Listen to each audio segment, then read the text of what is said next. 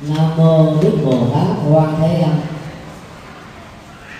kính thưa chư tôn đức tăng ni, kính thưa toàn thể quý phật tử.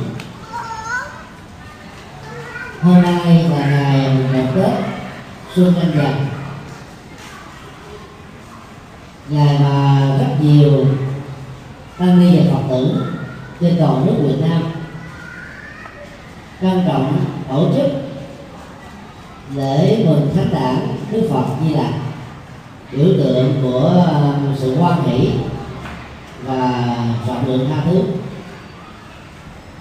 Nhân dịp này, giáo hội phật giáo đã tổ chức triển lãm tượng phật học quan thế âm miền nam miền bắc tại chùa phổ quang. Từ ngày 30 tết cho đến ngày mùng 6 tết canh dần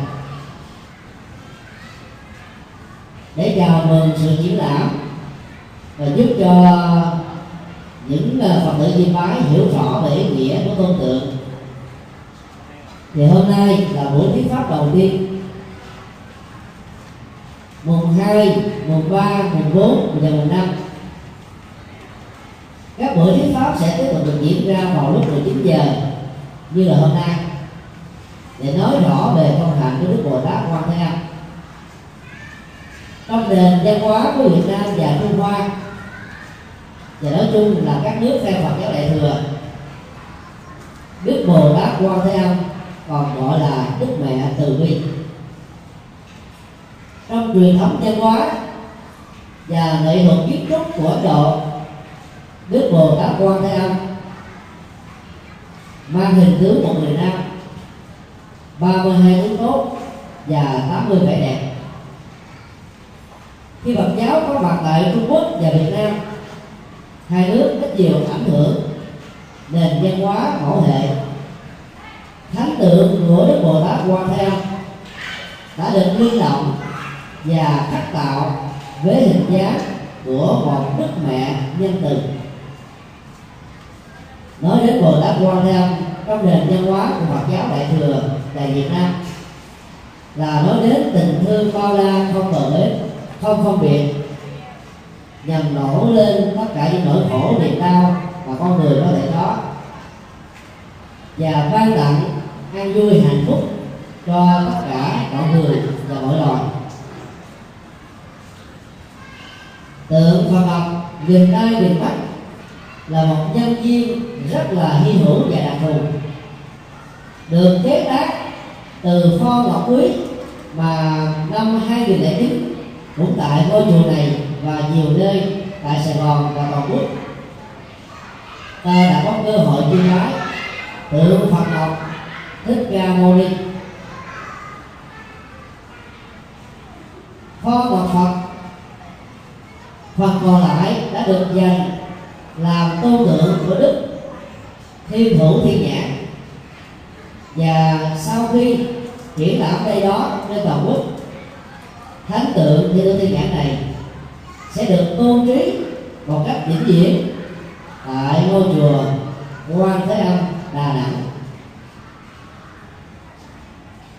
Tượng Phật học Đình Thái Đình Bắc có chiều cao một mét mười lăm và có trọng lượng trên 200 kg không tính bệ thờ. Được làm từ à, nhiều phần khối ngọc có trọng lượng khoảng 1.200 kg toàn bộ tháp tượng này được ráp nối gồm có 22 phần với một kỹ thuật rất đặc sắc và khéo léo.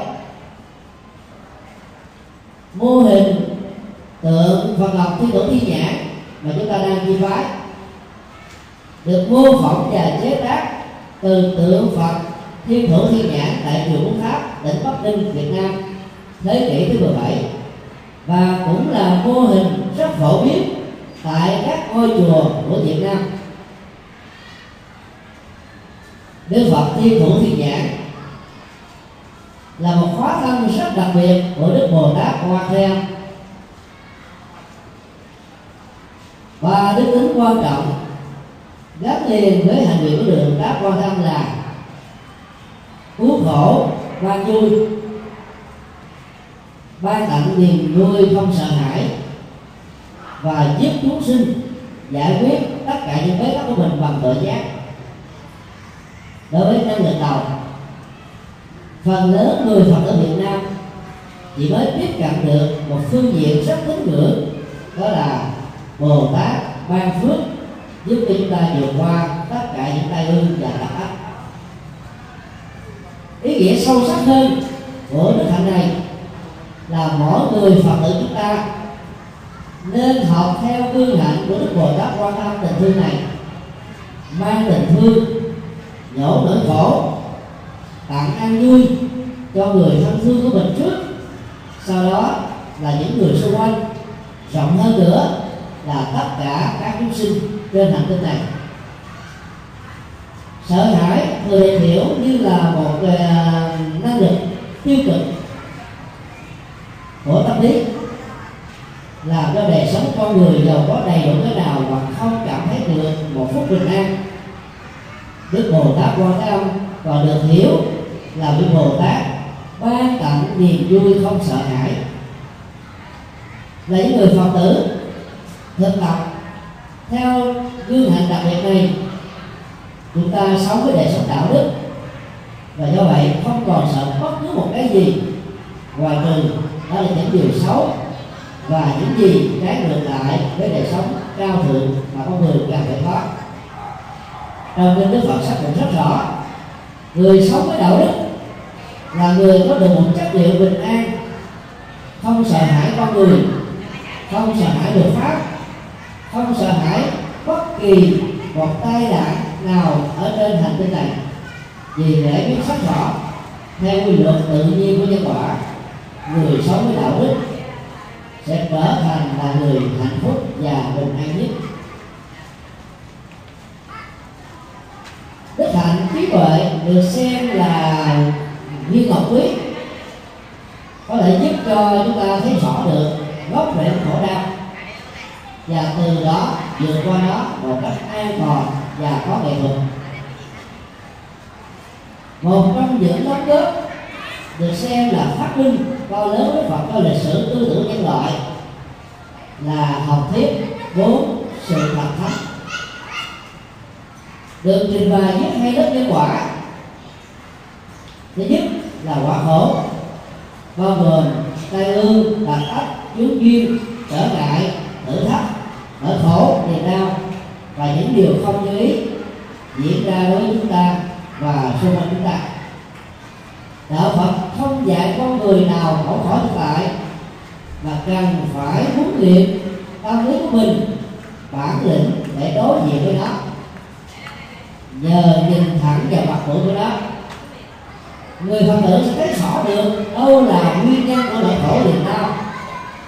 Khi thấy rõ được nguyên nhân của nỗi khổ và những bất hạnh là góp phần vượt qua được sự bất hạnh mấy chục phần trăm Đức Phật giải thích nếu như trong uh, cuộc sống có nỗi khổ có niềm đau có những bất hạnh thì bên cạnh đó cũng có hạnh phúc và đỉnh cao nhất là niết bàn.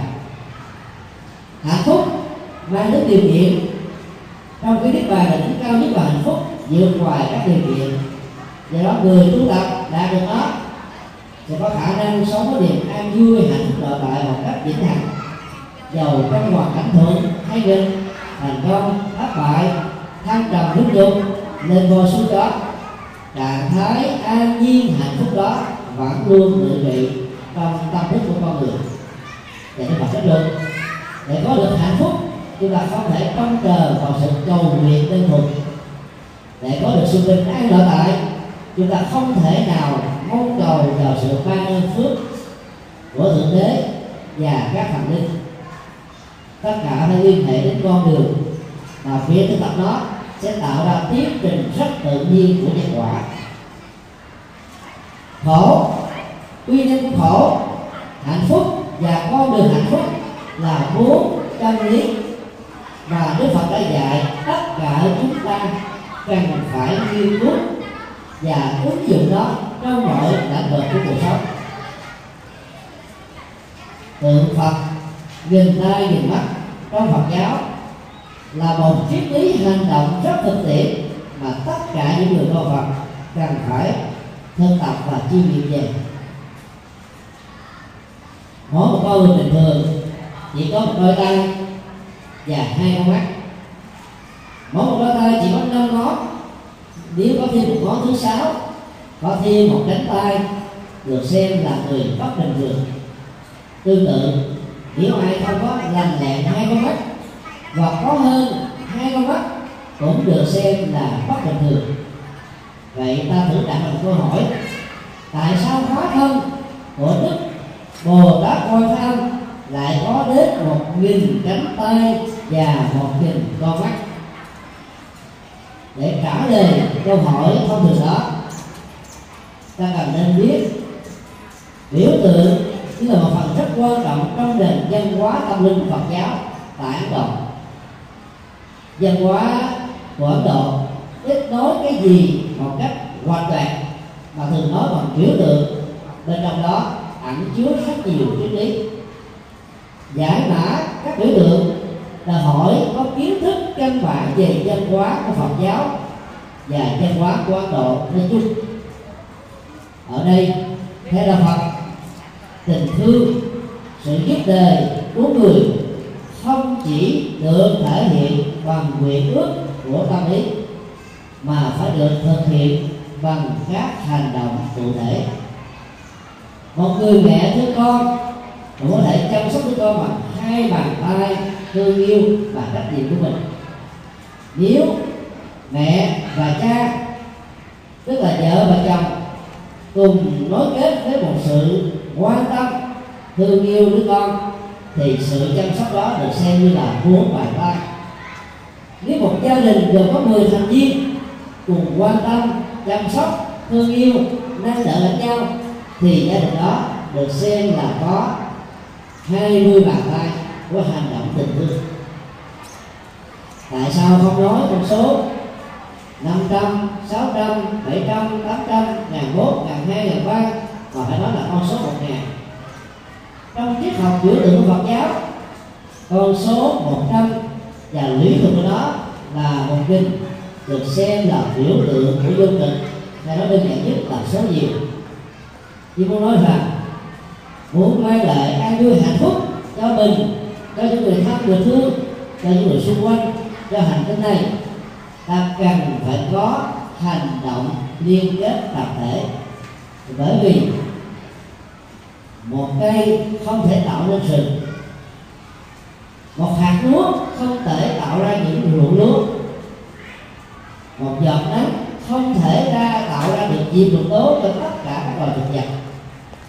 Tất cả phải nói kết với nhau như là một tổng thể, giống như một dòng sông nó kết bằng triệu triệu triệu triệu các quy tử phân tử của H2O và nói chung là nước sự nó kết đó như là một dòng chảy, không bao giờ dừng lại và do vậy, bất cứ một tình thương nào giàu là cho người thân thương nhất của mình hay là cho xã hội và cộng đồng, phải được thực hiện bằng các hành động hết sức là cụ thể. Trong kinh quan âm thiên thủ thiên nhãn đức phật dạy rằng một kinh bàn tay là để nâng đỡ cuộc đời một nhìn con mắt là để chiếu soi thế gian. Phần lớn chúng ta sống đặt nặng về cảm tính từ lúc biết tính thì rơi vào những cực đoan duy lý duy ý chí hoặc là rơi vào những cái suy luận sai lầm bao gồm diễn dịch quy nạn, tổng hợp loại suy không đúng với quy luật của vũ trụ và nhân quả. Do đó, mỗi một con mắt trong đạo Phật tượng trưng cho tuệ giác và tuệ giác được hiểu là đỉnh cao nhất của kiến thức. Kiến thức ta có thể có được từ sách vở, từ giáo dục, từ trường lớp, từ những người đi trước. Nhưng để có được trí tuệ, đòi hỏi ta phải thực tập về sống đạo đức và thiền định. Đời sống đạo đức sẽ giúp cho chúng ta khắc phục được tất cả những yếu kém của những thói quen, phong tục, tập quán, những cám dỗ, những cạm bẫy và những thách đố trong cuộc đời. Sống với trí tuệ ta thấy rất rõ vũ trụ này không có nguyên nhân đầu tiên, nghĩa là không có thượng đế đã tạo ra nó. Không có các thành linh trưởng quản các ngành nghề và doanh nghiệp chỉ có con người và dạng vật tương quan với nhau trong mối quan hệ đa chiều. Sự tương quan đó đã tạo ra nhân quả trong thế giới sinh vật và vũ trụ nói chung. Nắm rõ được cái quy luật vận hành này, mỗi con người đã thấy rõ mình chính là chủ nhân của hạnh phúc và khổ đau. Và chính là kiến trúc sư của những gì liên hệ đến chúng ta, một cách trực tiếp hay là gián tiếp. Thể hiện các hành động giúp đề của người phải được thực hiện một cách hết sức là cụ thể. Không thể nói bằng miệng. Không thể chỉ mơ ước bằng tâm. Các hành động cụ thể được thực hiện nhiều chừng nào.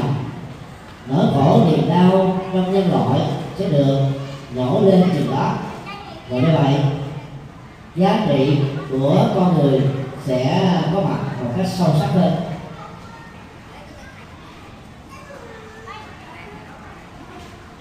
Sự có mặt của mỗi một con mắt ở trong từng lòng bàn tay được hiểu là các hành động của tình thương hành động đạo đức, hành động vì lợi ích cho con người, cho đó có mình và tha nhân.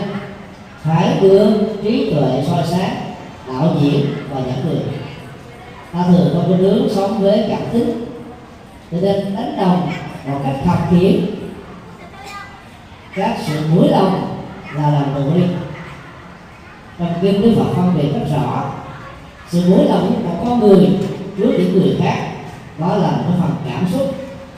Và cảm xúc thì mang tính điều kiện rất cao. Khi có, khi không điều kiện đủ thì cảm xúc của sự mũi lòng sẽ xuất hiện. Điều kiện không đủ thì sự mũi lòng đó bị kết thúc.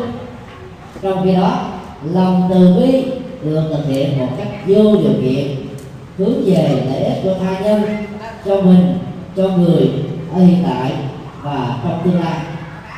Do đó để các hành động cứu đời giúp người và để cho bản thân mình không có rơi vào những tình trạng sai lầm thì trí tuệ phải là ngọn đèn soi sáng.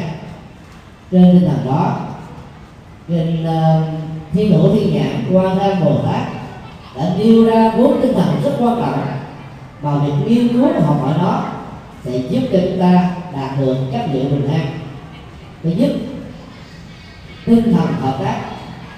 Nếu quý vị để ý và quan sát một nhìn bàn tay của ờ, tượng thiên thủ thiên nhãn, thì ta thấy là không có bàn tay nào giành giật chức năng của các bàn tay còn lại.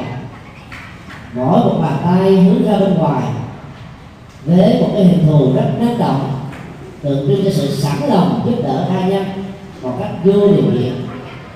Phần lớn chúng ta khi giúp một người nào đó ta luôn tính toán rằng là vì giúp đỡ đó có lợi ích gì cho mình hay không. Nếu câu trả lời là khó, ta thường dấn thân vào. Nếu câu trả lời là không, phần lớn chúng ta phớt lờ. Nhưng khi học theo những gì Đức Phật đã dạy để biết rất rõ là làm cho người một cách là gieo phúc cho mình giúp đỡ người cứu đời. Để cách để tạo ra phước báo cho chúng ta nhiều đời và nhiều kiếp. Thì ta thấy rất rõ, một là tất cả tất cả hiện hữu trong một. Sự tương quan hai điều này sẽ giúp chúng ta có cái nhìn rộng lượng hơn, hợp tác hơn dùng thông hơn, không còn phân biệt mình và người trong một tương quan loại trừ mà phần lớn. Chúng ta thường có khuynh hướng như thế các đảng phái trong xã hội, thậm chí các tôn giáo, các đoàn thể ít nhiều cũng đều có những yếu tố. Thuận lý minh là một cái gì? Là là lý minh của hợp với minh. Và từ đó đồng lúc ấy chống lại những gì khác với liên minh của mình. Ý nghĩa của sự hợp tác của Đức Phật nói trong kinh được hiểu là mỗi một bàn tay cùng làm với một mục đích cao thượng nhưng không cùng một công việc vì khi làm cùng một công việc, ta dễ dàng có sự cạnh tranh. Và cạnh tranh nếu không kéo sẽ dẫn đến sự loại trừ giống như có mặt trời thì không có mặt trăng, có ban ngày thì không có ban đêm. Ý nghĩa một ngàn bàn tay dạy chúng ta một bài học liên kết.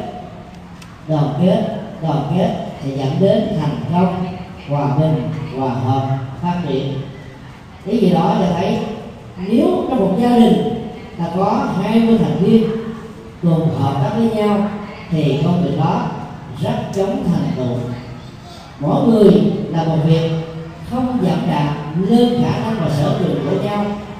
Ai có năng lực gì nên phát huy nó như là một điểm đặc biệt và bổ sung cho những gì mà người khác không có.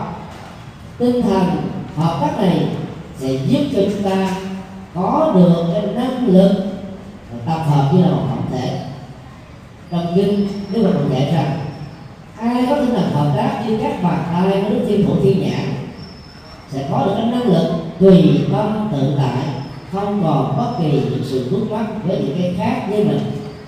Tinh thần Phật giáo thường dạy chúng ta hóa giải tất cả những gì việc và không xem nó là sự đối lập các gì việc có tính năng bổ sung cho chúng ta rất nhiều. Nam bổ sung cho nữ. Nữ, bổ sung cho nam. Cha, bổ sung cho mẹ. Mẹ, bổ sung cho cha. Nếu trong vũ trụ này chỉ có thường là nữ tính hay là giống cái, hoặc thường nam tính hay giống đực hoặc thường là những người cùng liên minh mà không có bất kỳ gì sự khác biệt, thì sự tẻ nhạt và khó phát triển sẽ chắc chắn diễn ra với chúng ta. Nhờ có sự khác biệt chứ không nên được xem nó như là sự đối đầu và lại trừ ta tận dụng nó kết hợp với nhau thì sự sức mạnh tập thể sẽ giúp cho ta đạt được những sự thành công như ý. Vì đó, trong kinh đức phật dạy, hãy liên tưởng đến hình ảnh của một viên bàn tay và trong đó không ai giành giật ai, không ai giảm đạo được chức năng của ai. Có thể dẫn đến sự thành công nhanh chóng thì mỗi người trong chúng ta đặc biệt là những người thân, người thương cũng phải có một quan niệm tương tự ngày xưa, các ngôi chùa Phật giáo thường được gọi bằng danh xưng đại tùng lâm. Đại là lớn, là nhiều, tùng là hàng loạt các cây nối kết với nhau như là một khu rừng. Lâm là rừng. Ngôi chùa thì được gọi là khu rừng lớn. Vì phần lớn các ngôi chùa đều cắt ở trong rừng sâu, núi thẳm. Và do vậy hình ảnh của sự liên kết, hợp tác được xem là yếu tố rất quan trọng. Và Đức Phật cũng từng dạy chúng ta trong kinh, nếu mỗi người ở kết với nhau như nước hòa với sữa, không có một sự cách biệt nào, thì chắc chắn cái sức mạnh tập thể đó là bất khả phát minh trong câu chuyện vụ ngôn của người dân Việt Nam, một có đũa thì không ai có thể kể lại được nó. Một chiếc đũa hai ba chiếc đũa thì bẻ gãy một cách rất dễ dàng. Một nghìn bàn tay là một việc gì đó thì không ai có thể ngăn cản được. Năng lực đó để phục vụ cho tình thương, cho từ bi, cho phụng sự thì cuộc đời này sẽ không còn nỗi khổ là niềm đau nữa. Từ cái thằng đó, mỗi khi có một thiên tai hoặc là sóng thần động đất, hạn hán, lũ lụt, bão tố mong mùa tai nạn, thì con người đã nói đến với nhau, không phân biệt tôn giáo, giới tính lão ấu, màu da, sắc tộc. Đến với nhau bằng tình thương của lòng từ bi để giúp đỡ, để chia sẻ, để giúp cho mọi người vượt qua những cơn khó khăn. Thì như vậy, tinh thần hợp tác sẽ giúp cho tâm của chúng ta được tự tại phần lớn ta luôn sợ những người khác đối lập với mình. Sợ người khác dành cái vai trò của mình. Sợ người khác thay thế tầm ảnh hưởng của mình đang có. Do vậy mà tinh thần bè phái là xuất hiện. Đất nước Việt Nam với lịch sử của chiến tranh từ nhiều nghìn năm qua đã từng bị phân chia Nam, Trung và Bắc. Ý thức hệ dung quyền đây đó vẫn còn đè nặng. Ý thức hệ phe phái vẫn còn ảnh hưởng và do vậy dầu chúng ta đang sống trong một quốc gia đã được hòa bình mấy chục năm. Nhưng sự thái bình và đoàn kết sức mạnh của tất cả cộng đồng Việt Nam trên hành tinh này ở các năm châu dẫn bể chưa thật sự hiện hữu. Nhưng tất cả những người con Việt Nam trong và ngoài nước, trước và sau năm 75 đều học được bài học tinh thần hợp tác như là nền bàn tay của tự nhiên tự nhãn. Thì chắc chắn rằng Việt Nam và mấy cấp sẽ trở thành là một nước thuộc cường thứ hai là tinh thần viên chung. Nhờ hợp tác, ta có được một thái độ vô ngại và nhìn tất cả những sự chia biệt đều có những giá trị bình đẳng như nhau. Tinh thần Phật giáo dạy chúng ta một cái nhìn không phân biệt để tạo ra yếu tố công bằng xã hội ở mức độ cao nhất. Vô ngại là không giới hạn không có trở ngại lẫn nhau không tạo ra những thách đố, không có những cái khó khăn. Bởi vì ta thấy rất rõ là sự khác biệt chính là một sự bổ sung rất lớn. Cái gì có thể giúp cho chúng ta đạt được cái tinh thần vô ngại đó? Đức Phật đã lý giải trong kinh, đó là một nghìn con mắt. Vì có một nghìn con mắt, ta thấy cái chắc sáng, sự khôn ngoan tập thể, bao giờ cũng hơn là trí óc của một người. Một người giàu không minh cỡ nào đi nữa. Vẫn có những giới hạn nhất định. Phát triển sự thông minh này một cách cùng cực, mà nếu thiếu tinh thần giác sát tập thể như là một nghìn con mắt, người ấy có thể trở thành độc tài, độc đoán chuyên quyền. Và do vậy, có thể dẫn đến sự sợ hãi rất lớn. Và do đó, để ngăn chặn sự sợ hãi này, người ấy có thể ứng xử loại trừ tất cả những người khác với mình. Đức Phật dạy rất rõ. Không ai có thể được xem là toàn hảo. Một bàn tay có năm ngón ngón dài, ngón thấp, ngón dừa con người cũng thế. Kẻ thì sở trường lĩnh vực này. Người thì chuyên môn đến lĩnh vực nọ. Cho nên tất cả chúng ta có thể trở thành là thầy giáo lẫn nhau và học trò lẫn nhau đối với một chuyên môn nào đó. Người ta có sở trường ta có thể trở thành thầy của những người có nhu cầu học hỏi đó.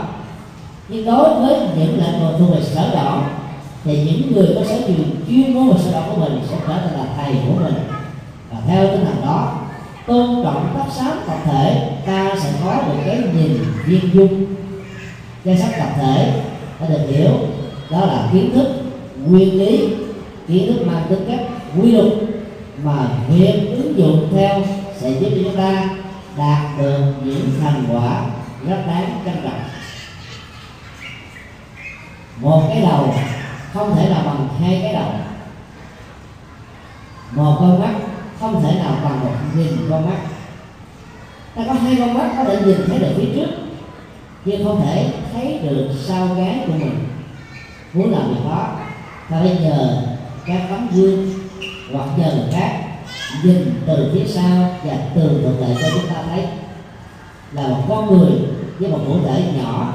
Ấy thế mà ta còn không thể nào thấy còn diện chứng mình thì ủng có rất nhiều vấn đề trong xã hội và trong cuộc đời này. Kiến thức một con người không thể nào bao quát được tất cả. Cho nên đức phật dạy, người có trí tuệ, có kiến thức, đừng bao giờ đề cao chính mình nhiều quá. Vì lúc đó cái tôi sẽ trở thành là cái gốc và cái tôi có bằng chỗ nào?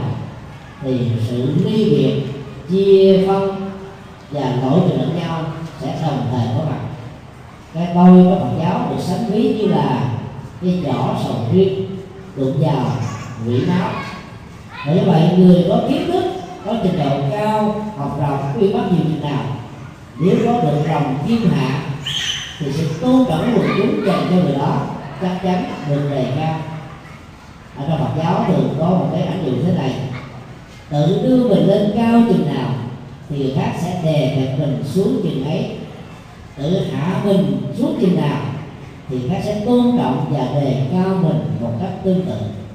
Điều đó cho thấy rằng lòng thiên hạ không có nghĩa là làm cho chúng ta mất đi hết ý nghĩa. Tuy nhiên ta cũng cần phải tránh thiên hạ khác với mặc cảm tự ti hay là mặc cảm thua sức có rất nhiều người có khả năng, có tiềm lực, chứ không tự tin rằng mình có thể làm được những việc khó làm. Nên kết quả là người đó chậm chân tại chỗ đức phật nhằm giúp cho những người có lòng mặc cảm như thế vượt qua những khó khăn, đưa ra một ảnh dụ về hoa sen. Ngài dạy rằng, hãy quan sát, khi một bút sen còn ở dưới lòng nước vừa có trồi lên khỏi bùn rồi một cúc sen ở giữa mặt nước cúc sen trên mặt nước cúc sen nở vài cánh cúc sen nở uh, nửa và một hoa sen nở trọn vẹn.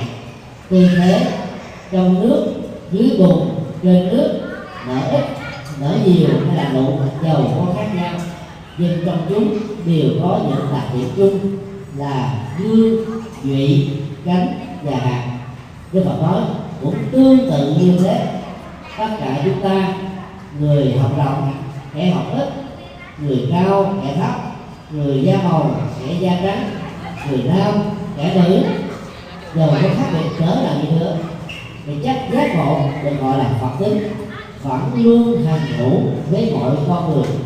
Cho nên không nên tự khinh thường mình mà đánh mất cơ hội được làm phật trong tương lai tuyên ngôn này rất đặc biệt so với các tôn giáo khác.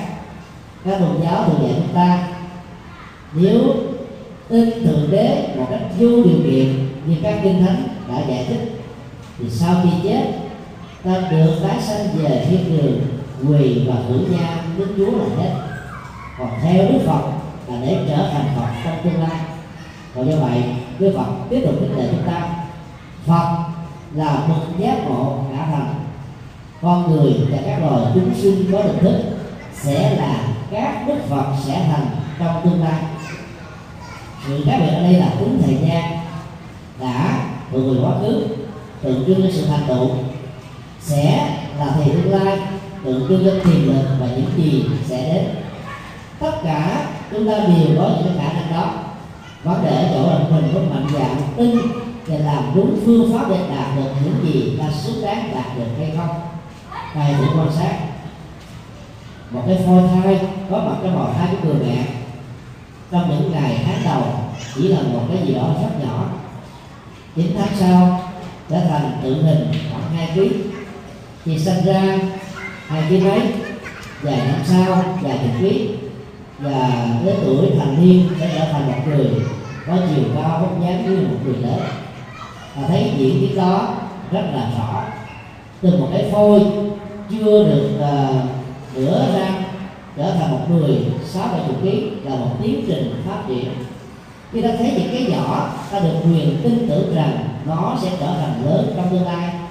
Một mầm cây nhỏ sẽ trở thành một đại thụ sau mấy chục năm. Một cậu bé nhỏ một cô bé nhỏ vài chục năm sau là thanh niên và sau đó là ông già bà cả. Cái gì cũng có tiến trình nhân quả của nó. Tương tự cái đức phật do tu tập đạo đức, do phát triển trí tuệ, do sống vô ngã vị tha, đã thành một giác ngộ trong cuộc đời, thì tất cả chúng ta nếu làm theo ngài cũng có thể đạt được như thế. Người có tinh thần và niềm tin như vừa nêu được gọi là có tinh thần viên dung vô ngã. Vì ta thấy rất rõ, sự khác biệt chẳng qua là chiều kích thời gian và phương pháp thực tập để đạt được cái kết quả mà những người trước đã đạt được. Chính vì thế mà tổ quy sơn của phật giáo đã dạy, nếu trong cuộc đời này có những bậc cao thượng, những vị bồ tát, những bậc đại nhân, những kẻ quân tử, thì ta đây cũng có thể làm được như thế. Đừng bao giờ tự khinh mình mà bỏ mất cơ hội tại sao ta không mạnh dạng nghĩ mình được như thế mà không rơi vào tình trạng cống cao ngã mạn hay là trèo cao thế đó? Thì thấy rất rõ cái tiền năng đó là vô hạn. Các nhà khoa học ngày nay chúng tôi chúng ta thấy rằng phần lớn ta mới sử dụng được không phải phần trăm. Về khả năng duy thức để chứa đựng và tương tác với bộ não. Các nhà khoa học gia cũng sử dụng tối đa là không phải một phần trăm mà thôi trải qua chiều dài của sanh tử. Từ lúc do sức ép của công việc do căng thẳng của cảm xúc do nhớ những chuyện không đáng nhớ mà các cái hạt giống về kiến thức nhiều để biết ta gieo tạo không có cơ hội để được phát huy. Cho nên chỉ cần tập trung tâm lý và tập thiền quá rũ bỏ những căng thẳng giải phóng tất cả những ức chế tâm lý thì ta sẽ phát huy được tính tự giác. Và do đó ta có thể làm được những việc rất khó làm. Tinh thần viên không vô ngại này sẽ giúp chúng ta thấy tất cả mọi người đều là những người thân những người thương. Trong kinh uh, du lan đức phật dạy hãy quan sát tất cả những người nam trên hành tinh này. Đều là những người cha người anh người ông người chú người bác người em trai cháu trai của chúng ta. Trong chiều dài của sinh tử ta đã từng làm bà con với nhau. Có điều là ta không nhớ được khi nào ở đâu bao lâu còn với tự giác đức phật tinh thần tương thân đó đã từng có nhờ cái nhìn dung thông như vậy ta không còn có những thái độ hành động Ghi à? Ghi lại à? nhưng Thầy ghi lại à? làm tổn Dạ không, mình phải ghi lại để mình kết hợp với máy quay. của Chạm thành máy quay. của người khác nếu ta thấy những người mình đang hại trong một kiếp nào đó cũng từng là người thân người thân nhất của mình Thì tổn hại đó Dạ chính là tổn hại máu mủ của mình còn gì đau đớn và bất hạnh cho bằng tương tự ta hãy quan sát rằng tất cả những người nữ đã từng là mẹ là bà thiếp mợ dì chị gái em gái cháu gái con gái của chúng ta và khi quan sát và tính tình thân như vậy ta có một sự viên dung không lợi dụng không chèn ép không hãm hại không gây thương tổn giữa bất cứ một người nào tất cả ta sống bằng tinh thần tôn trọng với tất cả những cái uh, tôn trọng cần thiết nhất mà xã hội cần có. Nhờ sống tinh thần viên thông như vậy đó ta sẽ có được một xã hội công bằng đúng như ý. Và trí tuệ tập thể thì cách sáng mà người ta góp vào trong một việc chung sẽ giúp chúng ta thấy rõ được điều này hơn là kiến thức Cái này của cái lọc. con người có thể có. Cái luôn. Dạ, tinh thần thứ ba là cứu khổ cái kinh này thi là thôi Bồ Tát Quan Thế Âm phát nguyện rằng ba phương diện cứu khổ mà ngài sẽ này. thứ nhất đó là giúp cho mọi người tăng trưởng tuổi thọ. Theo ngài để có được tuổi thọ ta không thể cầu thành hay là khấn phật khấn trời mà được. Mà phải gieo các hạt giống tương thích với nó rất nhiều người trong cuộc đời này. Tâm thì muốn một đường nhưng hành động thì làm một nẻo từ lúc trái ngược nhau, kết quả là không đạt được như những gì mình đã ước nguyện. Ngày xưa thời đức phật, các vị vua theo truyền thống của đạo bà la môn, mỗi lần cầu cho mình với một tuổi thọ, hay là tại vì một cách lâu dài cái lâu dài giết đến 500 con cừu 500 con trâu 500 con dê 500 con heo, vân vân. Và đức phật đã phật tích muốn có tuổi thọ ta phải phóng sinh. Muốn có uh, sức khỏe ta phải bảo hộ mạng sống. Còn lý đâu giết hại sinh vật nhiều như thế mà không tại vị lâu dài làm sao mà có được. Ngày nay đây đó trên khắp hành tinh này đặc biệt là ngay cả ở nước Việt Nam rất nhiều người cầu tuổi thọ cầu muốn có mà lại chúng tâm sen cũng tiếp đãi đồ mặt việc giết các chúng sinh đó để cúng các thần linh ta đã gieo một cái nghiệp sát mà trên thực tế, các thần linh không hề ăn uống được gì cả. Cho nên đạo Phật dạy đến ngày thôi nôi từ đứa con vừa tròn năm tuổi ngày sinh nhật của những người thân của chúng ta ngày chúc thọ của cha mẹ và ông bà nên ăn chay, tiếp đãi những gì không gây tổn hại đến mạng sống của các loài động vật. Và bên cạnh đó, phóng sanh, thả vật làm phước, tu đức, bố thí, cúng dường, giúp người cứu đề hồi hướng phước báo đó, thì phước báo đó sẽ trổ với chúng ta. Vì đây là tiến trình tự nhiên của nhân quả. Như vậy, để có được tuổi thọ, ta phải biết nhân của tuổi thọ là gì. Bên cạnh đó, kinh còn dạy là hãy sống điều độ, làm chủ được cảm xúc, làm chủ được các giác quan, chế độ ngủ nghỉ thích hợp rất là giống với khoa học và y học Dạ, nay cái này là in trước. không chỉ mà lúc mà mình chưa có thể khẩu quan đạt được. Lúc đó các thầy chưa cho. Điều thứ hai lúc đó thầy thầy thầy, còn thầy, quan thượng không cho. Để cứu khổ ban vui thì ngài giúp cho chúng ta phá được các nghiệp chướng xấu đã từng Tới, à, tạo trong quá khứ. tới cách còn có 10 ngày nữa thầy mới cho đó. thoảng 10 hãy nhìn vào trong 10 ngày tấm gương thầy để thấy cho rõ được trên mặt mình. Nên là sau này báo với đài đăng lại là đổi là đó chỗ này mình lỡ lên nó trước đó? áo quần màu sắc chế đủ cũng tương tự như thế Hồi đầu tiên là ông sơ sách thầy đâu cho đâu. gương ta thấy được sự sạch và dơ của đang thể nghĩ thầy cũng chết luôn ngày giải tiếp, hãy siêng năng soi sáng tâm và hành động của mình ta sẽ thấy được sạch và dơ của cuộc sống và đạo đức có những hành động theo ngài rồi luật pháp không biết luật pháp chưa sợi khổ nhưng nếu như nó lỡ gieo tạo thì quả xấu chắc chắn sẽ trổ với chúng ta. Do đó mình nên nghĩ lại mình nghĩ rằng ta có thể cứu được nhân quả, ta có thể qua mặt đường luật pháp, ta có thể lừa đảo được mọi người và những sống hạnh phúc của đủ của cải tiền tài vật chất được xem là khó bằng lắm rồi. Đức Phật nói trong kinh, người ngu tưởng rằng không có tội nhưng khi nghiệp xấu của một hành vi tiêu cực đã rất tiếng mùi, thì giàu có phi thanh đồn khổ, chui đuổi ở các hang động, làm sâu với lòng biển, thì quả xấu vẫn phải độ với chúng ta. Thì đó là quy luật tự nhiên của nhân quả. Với lời dạy đó, Đức Phật khuyên chúng ta là muốn chuyển tất cả những nỗi khổ niềm đau, ta phải xem gốc rễ của nỗi khổ niềm đau đó là cái gì, phân tích được nguyên nhân và hiểu, đồng nghĩa đang tìm đến giải pháp ví dụ, cũng là một cái là đau nhưng đau đó là do thuốc gió, hay là do phát khớp, hay là do bệnh tâm hoặc là triệu chứng của một cái chứng bệnh nào đó. Thì thuốc trị liệu cho chúng cũng phải khác nhau. Không thể có thuốc trị hóa bệnh giàu cho ai có tự tuyên bố rằng họ sở hữu được, các thuốc quan trọng có thể trị hóa bệnh, thì theo đức phật đó chỉ là những tuyên bố phật cho nên mỗi người có nỗi khổ niềm đau riêng việc nặng nghiệp nhẹ mà đến đức phật.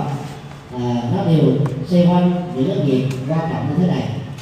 Thứ nhất là giết người và nhà dạy là hãy từ bỏ việc đó bằng cách là xây dựng hòa bình tôn trọng mạng sống và thương yêu các loài động vật bảo vệ môi sinh. Không trộm cắp ngược lại ta phải có hạnh tôn trọng sở hữu tài sản tôn trọng sở hữu chất xác tôn trọng tất cả những gì không thuộc về của ta. Và bên cạnh đó thì có được tài sản thì theo khả năng và điều kiện chia sẻ, giúp người vượt qua nỗi khổ, niềm đau. Không ngoại tình, hiện tại đã thấy rất rõ về sống chung thủy một vợ một chồng là yếu tố quan trọng nhất để có được hạnh phúc gia đình. Và do vậy người phật tử phát nguyện bảo vệ hạnh phúc của người cũng như chính bảo vệ hạnh phúc của mình. Giữ gìn hạnh phúc của mình đó là cách thức bảo vệ hạnh phúc của người khác. Không có nói những lời lừa đảo dối gạt người phật tử sống. Với cái hạnh tuyên bố sự thật, nói những lời có văn hóa lịch sự lễ phép, có lợi ích có ý nghĩa và giúp cho người khác vượt qua được những bế tắc. Và cuối cùng, không uống rượu các độc tố, ma túy và nhiều các loại độc tố khác. Thì ta thấy rất rõ sức khỏe này là có giới hạn. Bởi với có người là có chừng mực việc tiêu thụ không khôn sẽ làm cho chúng ta tổn giảm mạng sống và tuổi thọ và tổn giảm những tính trách nhiệm chăm lo đời sống hạnh phúc của gia đình. Năm điều đạo đức đó được xem là năm phương tiện chuyển nghiệp rất lớn. Theo lời Phật dạy những người chưa từng làm ác thì cũng chẳng từng có một phước báo gì. Có thể vì nghe câu nói này và trở nên bị sốc.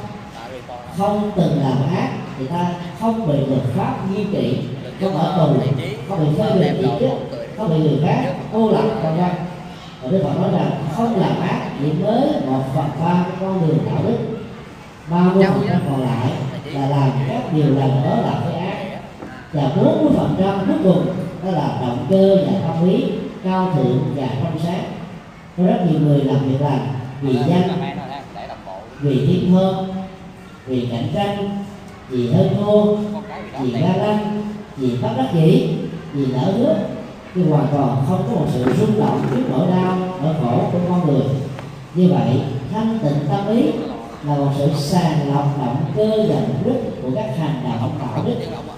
Một người sống đạo đức một mặt bỏ những nghiệp xấu và chỉ nghiệp xấu này mà những hành động thiện đạo và còn lại phải là cho tâm ý mình trở nên trong sáng và cao thượng là như thế ta được xem là đang chuyển nghiệp khổ đau cho mình.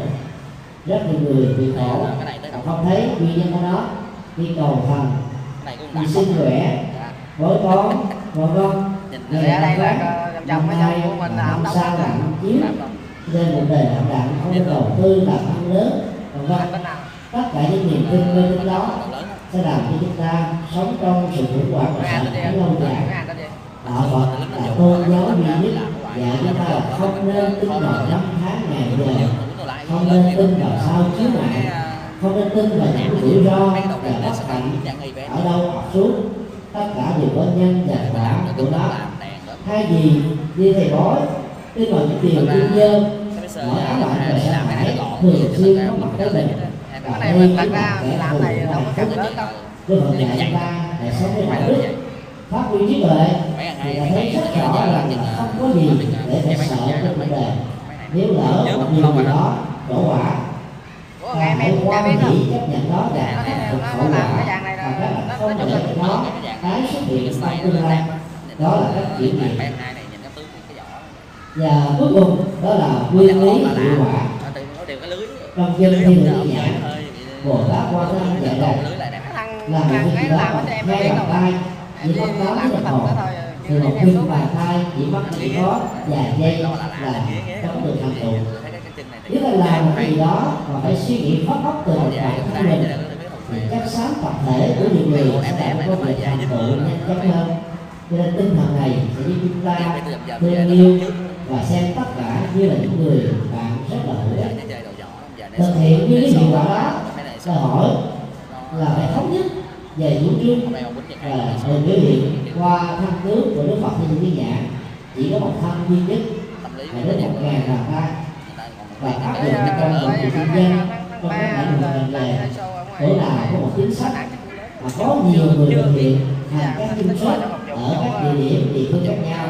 Chính sách đó sẽ được lan tỏa rất nhanh kết quả và hiệu quả thành công rất lớn. Chỗ nào có nhiều chính sách mà sự thực thi thì chẳng có một người nào thì chỉ rơi vào chủ nghĩa duy lý. Theo đức phật chủ nghĩa duy lý là duy trí là cầu có các khổ tức là mong muốn nhiều không có giá trị kết quả sẽ dẫn đến sự tuyệt vọng và tuyệt vọng. Chính là điểm cùng cực của khổ đau nên Phật chúng ta có một cái nhìn rất là thiết thực. Thay vì ước nguyện nhiều thì thế vào đó là hành động nhiều. Thay vì mình mong cho ai đó tặng cho mình một niềm vui theo đức phật thế âm ta hãy học dừng bàn tay tặng người khác những điều vui. Tặng cho người khác những điều vui là có đại niềm vui cho chúng ta rồi bởi vì nhân quả giàu không muốn bẩm trổ một cách rất là hiển nhiên. Và tương tự cái gì ta muốn một đàn gà thì là Phật dạy chúng ta bằng hình ảnh cái này của nó đem qua lắp hết cho mình. là hãy làm thế nào?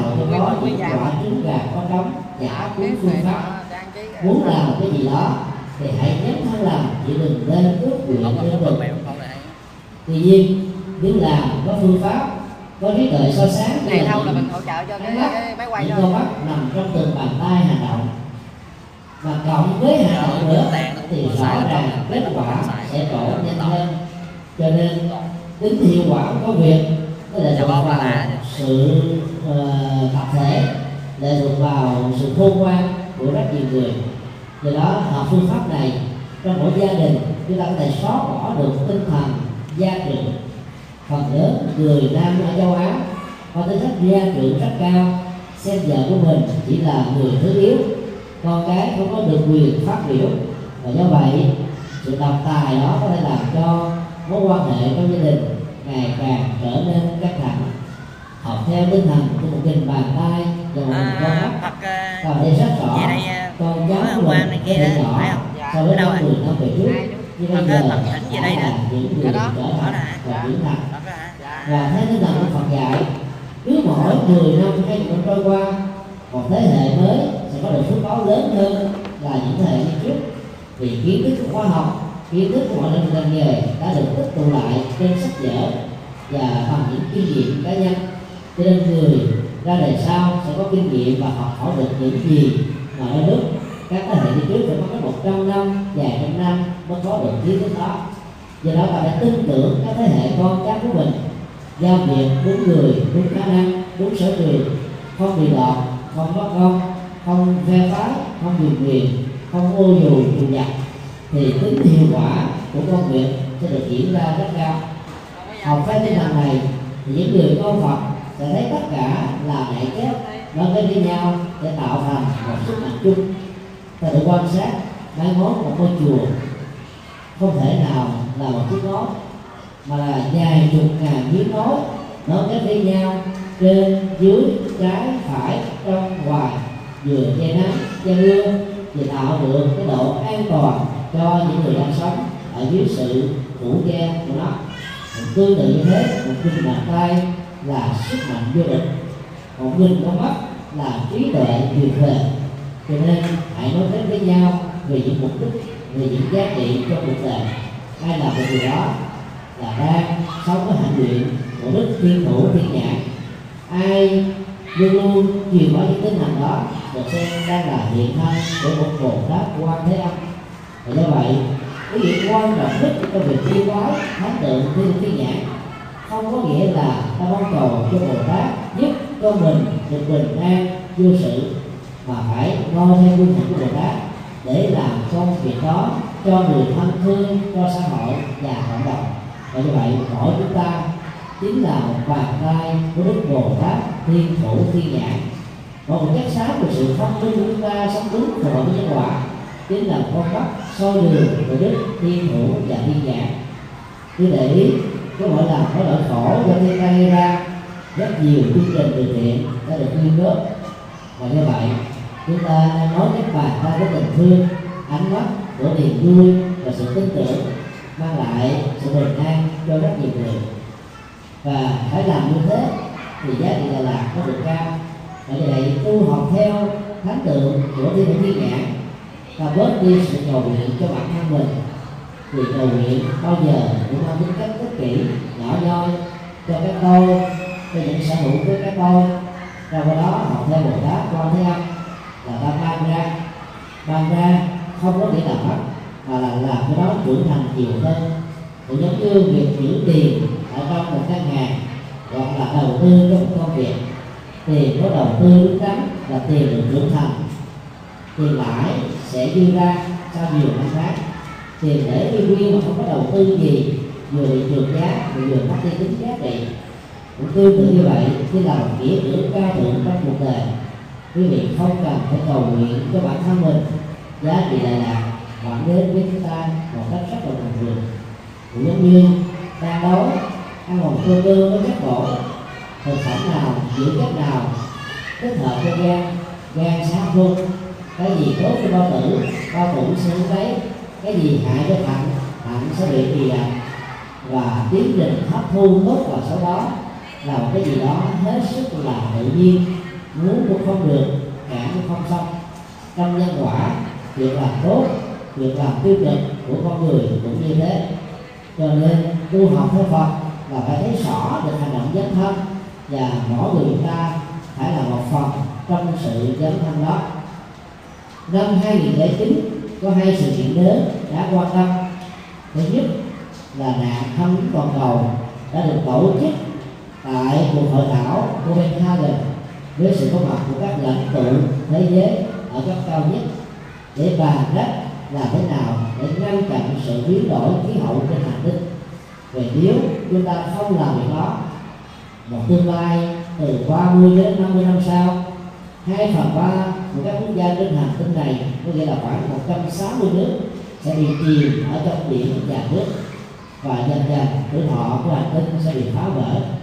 Cho nên các sáng tập thể, sự quan tâm cam kết thì giúp cho chúng ta ngăn chặn bằng cách chiến khởi một cuộc chiến chống lại sự tham nóng toàn cầu những người tu học Phật có được lợi thế lớn, đó là khi mình ăn chay một năm hai bốn ngày thì ta đã góp phần giúp cho hành tinh này có thể được tuổi thọ một bao thịt, tức là 450 gram thịt được chế tác.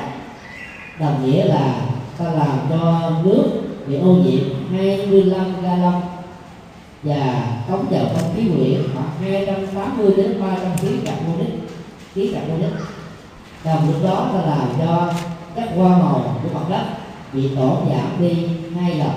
Hay gì nó có khoảng 45 cm các hoa màu thì bỏ một cái khối đất chỉ còn lại 15 cm mà thôi.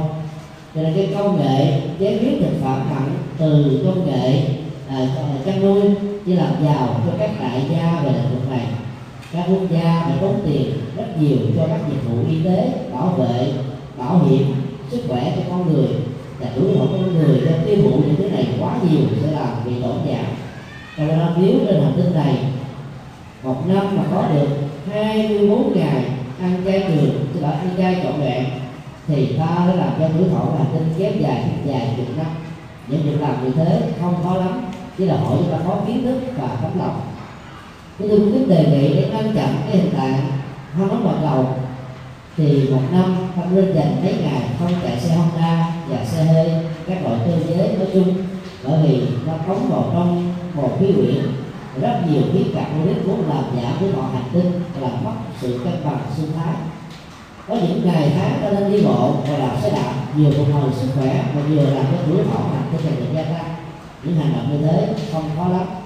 Một sự kiện trọng đại thứ hai, đó là kết thúc cái tình trạng khủng hoảng tài chính toàn cầu suốt 18 tháng từ giữa năm 2007 cho đến năm 2009 bây giờ kinh tế thế giới đang trên đà phục hồi lại dần dần. Và những người tu học Phật đừng chán nản, khát vọng, vì sau cơn mưa, trời lại sáng. Nhìn về hướng mặt trời để ta quên đi vắng có tất cả nó nằm ở lòng bàn tay và sự tự tin của chúng ta với những nỗ lực chân chính. Và như vậy, hãy đi quyết tâm lớn là vào năm quan trọng này. Ta làm có nghệ thuật phương pháp để khắc phục những sự thua lỗ trong năm khủng hoảng tài chính toàn cầu.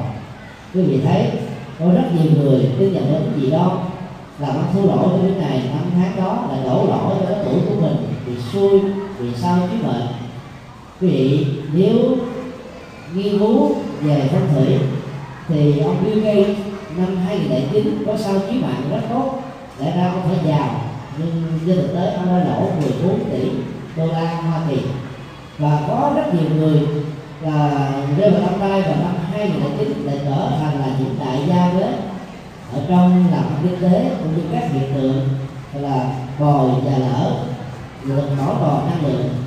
Cái chỗ bị thua thì chỗ khác bị lời được lời cái chỗ bị tổn thất thì chỗ khác được lợi lạc. Cho nên nó không thể nào tin vào thêm xuôi mai đủ được. Là đúng nhân quả, đúng quy luật, đúng thời điểm, đúng thị trường. Ta thành công, làm sai quy luật đó thì ta trở nên thất bại. Đổ lỗi sẽ làm cho chúng ta an ủi và giải đau được tạm thời. Nhưng sau đó, ta lại không tìm nguyên nhân thì hậu quả của sự thất bại tương tự sẽ níu kéo chúng ta. Và trước khi kết thúc buổi chia sẻ pháp hội này, chúng tôi xin nhắc một điều. Năm 2010 này, Tết truyền thống canh gần cũng là ngày lễ tình nhân 14 tháng 2 mấy chục năm mới có một ngày trùng như thế.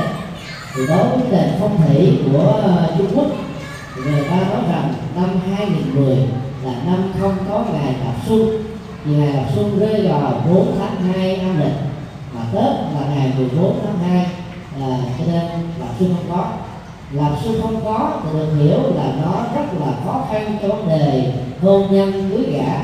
Chính vì thế mà rất nhiều người Trung Quốc là tổ chức lễ đính hôn vào cuối năm 2009 trong khi đó một số nhà phong thủy khác là chịu ảnh hưởng của nền văn hóa phương Tây thì thấy rằng năm nay trùng với ngày lễ tình nhân cho nên việc cưới gả và hôn thú có phần thuận lợi. Cũng là một vấn đề mà có hai cái lý giải khác nhau. Cái đó à, kinh điển nhà họ gọi là nhất thủy ý kiến một dòng thông mà có bốn cách nhìn.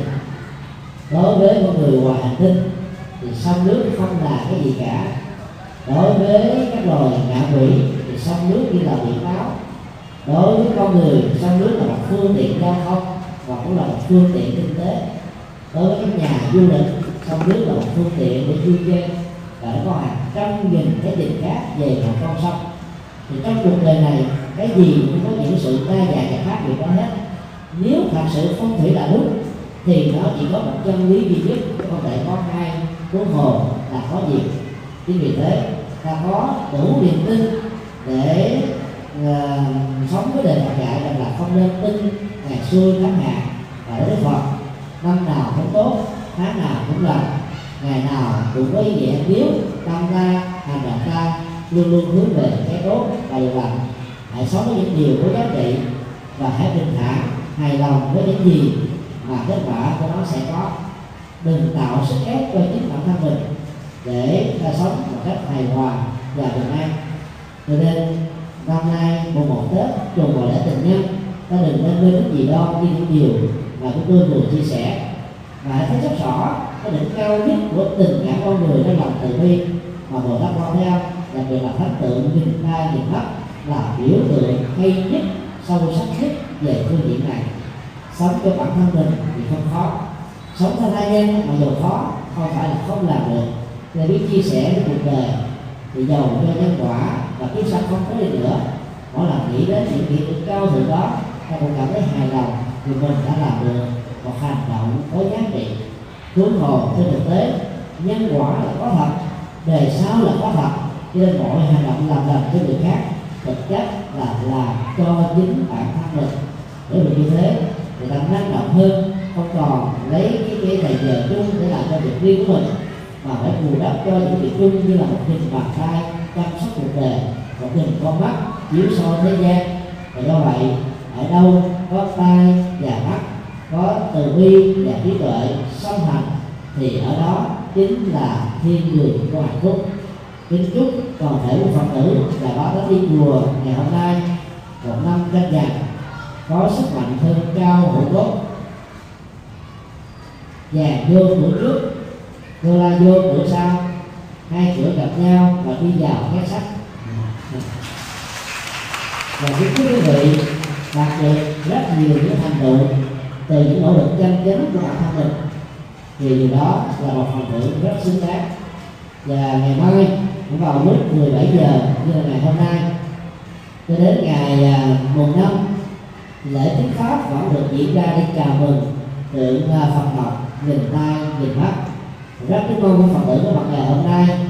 Truyền thông cho người thân của mình đến để có một lần chiêm bái. Tượng Phật học này được chế tác từ à, cái khối mặt còn lại, vốn là tượng Phật học Thích Ca Mâu Ni. Mà năm 2009 chúng ta đã có cơ hội chiêm bái cũng ngay tại địa điểm này. Còn bộ khối Phật học à, này nặng gần một tấn hai. Và khi làm xong tượng thánh tượng thiên tượng thiên nhãn cao một mét mười lăm và nặng 210 kg không tính dậy được. Đây là một cái tượng Phật quan âm nhìn ta nhìn mắt bằng ngọc lớn nhất nước Việt Nam cho đến thời điểm này. Và cũng có thể nói cũng là một trong những tượng Phật học quý nhất cùng chủng loại so với à, thế giới. Cho nên chỉ còn 4 ngày nữa thời gian khá ngắn ngủi do đó các quý vị hãy dành bây giờ quý báo trở về đây để chi phái. còn lần nữa kính chúc quý vị được an lành.